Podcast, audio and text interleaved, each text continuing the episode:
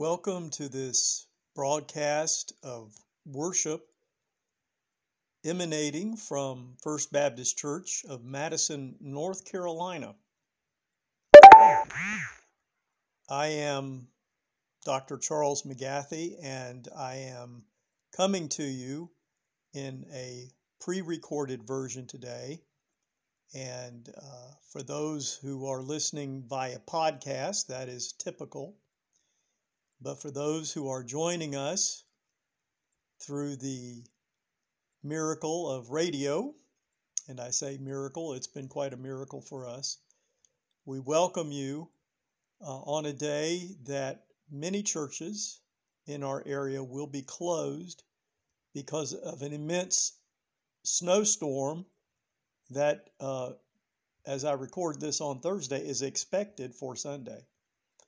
So, welcome to this form of worship. If you're used to worshiping in person, uh, we will meet again next week at 110 South Franklin Street in Madison, North Carolina. And we welcome all to join with us as we wear our mask and we're socially distanced and we take every precaution that is prudent so that we might meet in person. And there, of course, will be others who will want to join us through the internet or perhaps even through Facebook. Facebook is not possible on a day when we don't meet in person, but we will resume as soon as we do.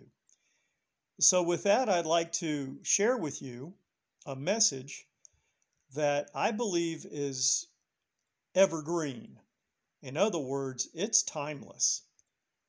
Ever since I've been involved in Christian ministry, one of the most difficult and frequent questions I hear is Would a loving God send people to hell?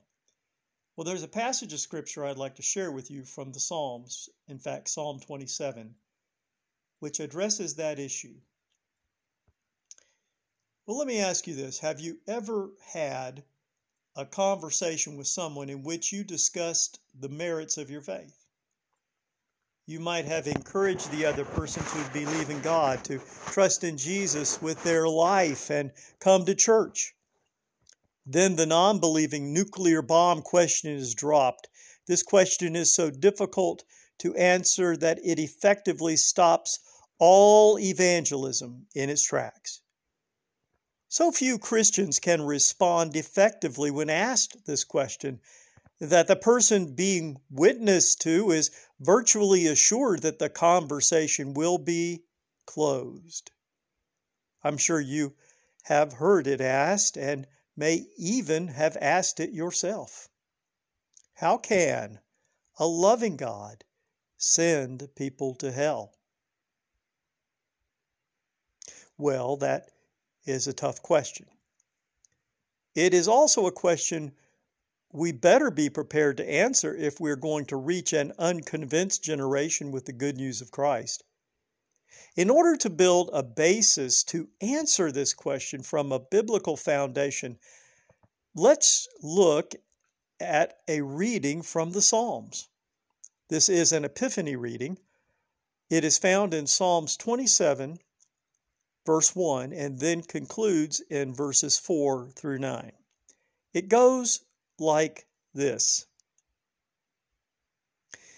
The Lord is my light and my salvation. Whom shall I fear? The Lord is the stronghold of my life. Of whom shall I be afraid? One thing I have asked of the Lord, that will I seek after, that I may dwell in the house of the Lord all the days of my life to gaze upon the beauty of the Lord and to inquire in his temple. For he will hide me in his shelter in the day of trouble. He will conceal me under the cover of his tent. He will lift me high upon a rock. And now my head shall be lifted up above my enemies all around me. And I will offer in his tent sacrifices with shouts of joy. I will sing and make melody to the Lord. Hear, O Lord, when I cry aloud. Be gracious to me and answer me. You have said, Seek my face. My heart says to you, your face, Lord, do I seek. Hide not your face from me. Turn not your servant away in anger. O you who have been my help, cast me not off, forsake me not, O God of my salvation. When I was in high school, my class on American literature was one of my favorite. We were exposed there to the poetry and prose that Americans have used throughout our rather brief national history to express who we are and what we believe. Students from the class were selected, as I recall, by their peers to read aloud sections from the text prior to class discussion. It should be of no surprise to you when I tell you that the assignment I was chosen for was to be a reader from Jonathan Edwards' famous sermon entitled Sinners in the Hands of an Angry God. And thus, suddenly and without prior notice, my first preaching experience, I suppose, could be counted as being in public high school to an 11th grade English class. And I want you to know I gave it my all. For my first sermon, I got to deliver powerful lines like, the bow of God's wrath is bent, and the arrow at your heart, and strange the bow, and it is nothing but the mere pleasure of God, and that of an angry God, without any promise or obligation at all that keeps the arrow in one moment from being made drunk with your blood. now, that is fire and brimstone preaching for sure. In case you don't know, Sinners in the Hands of an Angry God was a typical sermon of the national revival called the Great Awakening that took place in America between the years 1730 and 1755. Reverend Edwards, in this famous sermon, emphasized the widely held belief that hell was a real and functional place the imagery and message of his sermon was intended to awaken his congregation to the horrific reality that he argued awaited them should they continue without Christ. The underlying point that is sometimes overshadowed by his dramatic language is that God has given human beings a chance of redemption. As historian George Marsden put it, Edwards could take for granted that a New England audience knew well the gospel remedy. The problem was getting them to seek it. Edwards actually says that it is the will of God to prevent wicked people from entering the depths of hell. This act of restraint has given humanity a chance to mend their ways and return to Christ. We find ourselves in a far different situation today, wherein colonial America viewed hell almost universally as a reality. Today, it is considered a mere artifact of religion, a way of enforcing a moral code, old fashioned, unuseful, and unhelpful in a modern religious dialogue. Thus, if it is talked about at all, it is either de emphasized or denied altogether. On the other end of the spectrum are those who think on hell almost all the time. They are overly quick to assign others to fiery perdition, themselves accepted because of their personal theology, which they see as their ticket to paradise. In the words of one hell threatening Christian who, when I was in college, upon mistaking my friend and I for non Christians, wagged a finger in our faces and said, God is going to get you, boys. No wonder a non believing generation looks askance at a religion that has within its borders such anger and vengeance. So, what does our Christian faith actually teach us on this hot topic? Is hell, its existence and admission requirement, like so many aspects of our faith that are easily misunderstood and misrepresented? How can we gain a new and better perspective that reinforces our concept of a God of love and grace while at the same time acknowledging the biblical teaching regarding eternity? I think that in order to approach this difficult subject, I must emphasize two important aspects of biblical interpretation. I've spoken about these many times, but whenever we approach this topic, especially in light of the modern doubting audience, it is crucial that we grasp and employ these principles in our interpretation of the Bible.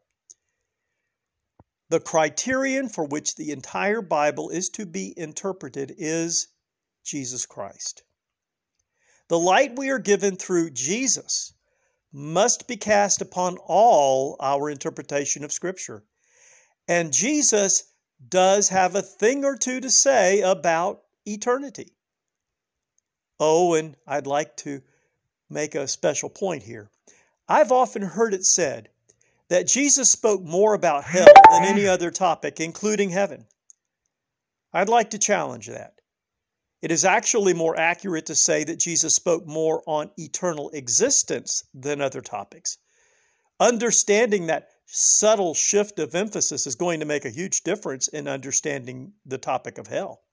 You see, Jesus affirms what is hinted at in the Hebrew Scriptures that is, the soul's eternal existence. Perhaps this is a good place to consider for a moment the question if hell really exists at all. Nearly 4,000 years ago, Sumerians believed in a great below where the dead reside. Ancient Greeks wrote of an abyss so deep that a soul could fall for a year and not reach the bottom. And in the biblical book of Job, the underworld is called Sheol and is described as a dark pit beneath the earth.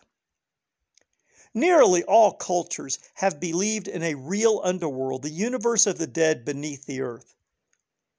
But our concern ought to be what did Jesus teach on this topic?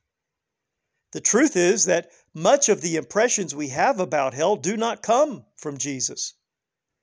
Samuel G. Dawson makes this clear when he focuses on Jesus' teaching about Gehenna, the word we translate as hell, when he writes, We can find none of this language of red hot floors, dungeons, red hot ovens, vessels of hot oil being able to see the throne of God, bricklands, torture, racks, chains, or great furnaces anywhere in these 12 passages that deal with the subject of Gehenna in the Bible.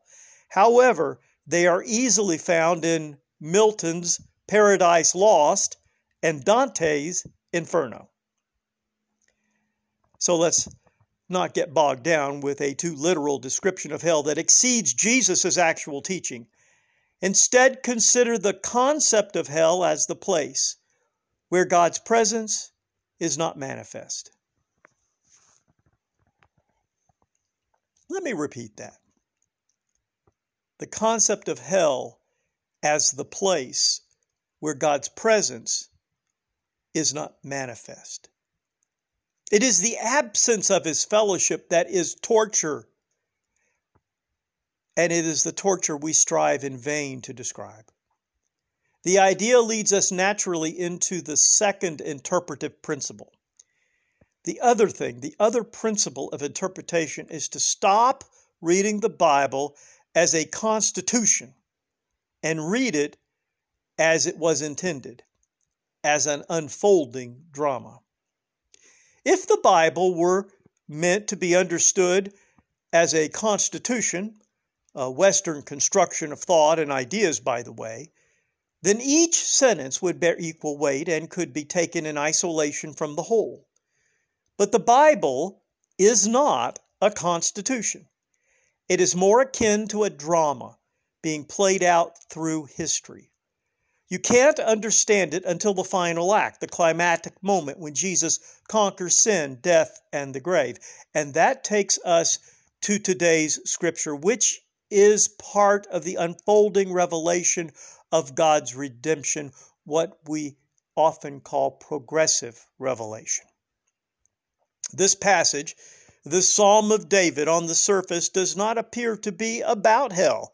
It is so positive, speaking about salvation and dwelling in the safety of God's protection. But consider for a moment how these words of King David fit into the broader narrative of Scripture. Why do human beings need salvation in the first place? The answer to that is provided in Genesis and is confirmed in the New Testament. In Genesis, we are told that God created us for fellowship. It was not his desire or will that we would suffer alienation from him or each other. Yet our first parents, as representative of all who of us, chose to rebel against God's love and provision. And it was our rebellion that resulted in the need for redemption.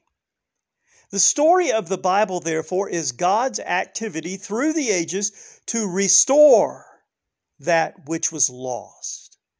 Alienation utter and complete alienation is the definition of hell. Forget about fire and the devil with a pitchfork for a moment. These are merely ways the alienation is described. But at its core, to be in hell is to be separated from God, and that is not God's desire for human beings.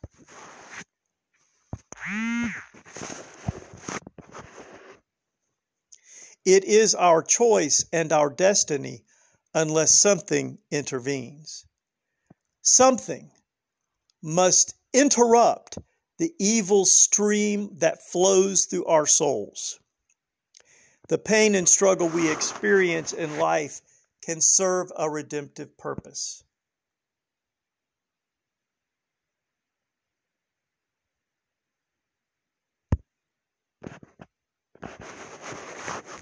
C.S. Lewis spoke of this when he said, Until man finds evil unmistakably present in his existence, in the form of pain, he is enclosed in illusion.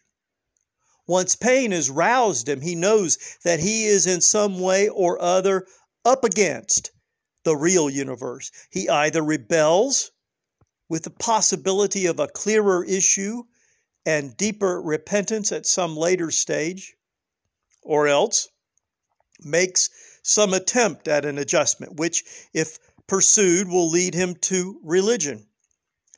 No doubt pain, as God's megaphone, is a terrible instrument. It may lead to final and unrepented rebellion. But it gives the only opportunity man can have for amendment. It removes the veil. It plants the flag of truth within the fortress of a rebel soul. You see, there is a moment between complete union with God and complete separation from God, where God is actively working to redeem that which was lost. Hell is not God's desire for us, but as Reverend Timothy Keller so aptly puts it, hell is simply one's freely chosen identity apart from God on a trajectory into infinity. In eternity, this disintegration goes on forever. There is increasing isolation, denial, delusion, and self absorption. When you lose all humanity, you are out of touch with reality. No one ever asked to leave hell. The very idea of heaven seems to them a sham. The story of Jesus told of the rich man and Lazarus only confirms this. In the Gospel of Luke, the 16th chapter, Jesus speaks a parable that is primarily about acting justly, but the setting for the lesson is in the afterlife. Briefly, it is a comparison between a rich man and a poor man named Lazarus. Their fortunes are reversed in death, with Lazarus finding contentment and peace, and the rich man finding himself in a place of torment. One commentator has noticed the rich man seems blind to what has happened. He still expects Lazarus to be his servant and treats him as his water boy. He does not ask to get out of hell, yet strongly implies that God never gave him and his family enough information about the afterlife. Commentators have noted the astonishing amount of denial, blame shifting, and spiritual blindness in this soul in hell. So, is hell, in the final analysis, God's invention? Maybe a better way to view it is as God's willingness to allow us to choose against Him. By that reckoning, God didn't invent hell. We did. Again, C.S. Lewis speaks a powerful word intended to realign our entire perspective on this subject. Listen thoughtfully to a compilation of his thoughts on this from several of his books. He writes Hell begins with a grumbling mood, always complaining, always blaming others. But you are still distinct from it. You may even criticize it in yourself and wish you could stop it. But there may come a day when you can no longer. Then there will be no you left to criticize the mood or even to enjoy it, but just the grumble itself, going on forever like a machine. It is not a question of God sending us to hell. In each of us, there is something growing which will be hell unless it is nipped in the bud. There are only two kinds of people those who say, Thy will be done to God, and those to whom God in the end says, Thy will be done. All that are in hell choose it. Without that self choice, it wouldn't be hell. No soul that seriously and constantly desires joy will ever miss it. I agree with C.S. Lewis, and I agree with David, who prayed, One thing I have asked of the Lord, that I will seek after him, that I may dwell in the house of the Lord all the days of my life, to gaze upon the beauty of the Lord and to inquire in his temple, for he will hide me in the shelter of his wings in the day of trouble. He will conceal me under the cover of his tent. He will lift me high upon a rock. Do you see it now? This is not a picture of God sending people to hell, but urging us to avoid it. This is the picture of a loving God providing a way of escape through a salvation only He can provide. The Apostle Peter put it this way The Lord is not slow about His promise, as some count slowness, but is patient towards you, not wishing for any to perish, but for all to come to repentance. What a different picture of God emerges from the pages of Scripture when we see His desire to save us from our self imposed hells. This is the God who came to rescue us, not to condemn us. This is the God who is not willing that we should perish, but that we should live eternally. And so we are able to answer the question God does not send anyone to hell but he has done everything to save us from it. And sad it is that there will be some who will refuse his outstretched hand. We sense it is true because we have sensed it in ourselves. We know how easy it is to slide into darkness, selfishness, to reject love and hope, to descend into hell. But thanks be to God, there is another way. As for others, It is not our job to condemn. We do not determine the saved and the lost. We do not send them to heaven or to hell. Our job, our mission, is to proclaim by our words and our very lives the hope that lives within us. And God, who knows every heart, will see and will judge. And no one who desires heaven will ever miss it. Let us pray. Lord, in our desire to find your salvation, let us realize that it is you who is seeking us.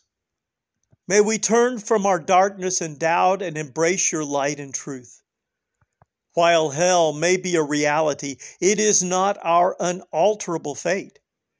You have given us hope and redemption in your Son, Jesus. To him we turn for our life and to him we point others for their salvation. In Jesus' name we pray. Amen.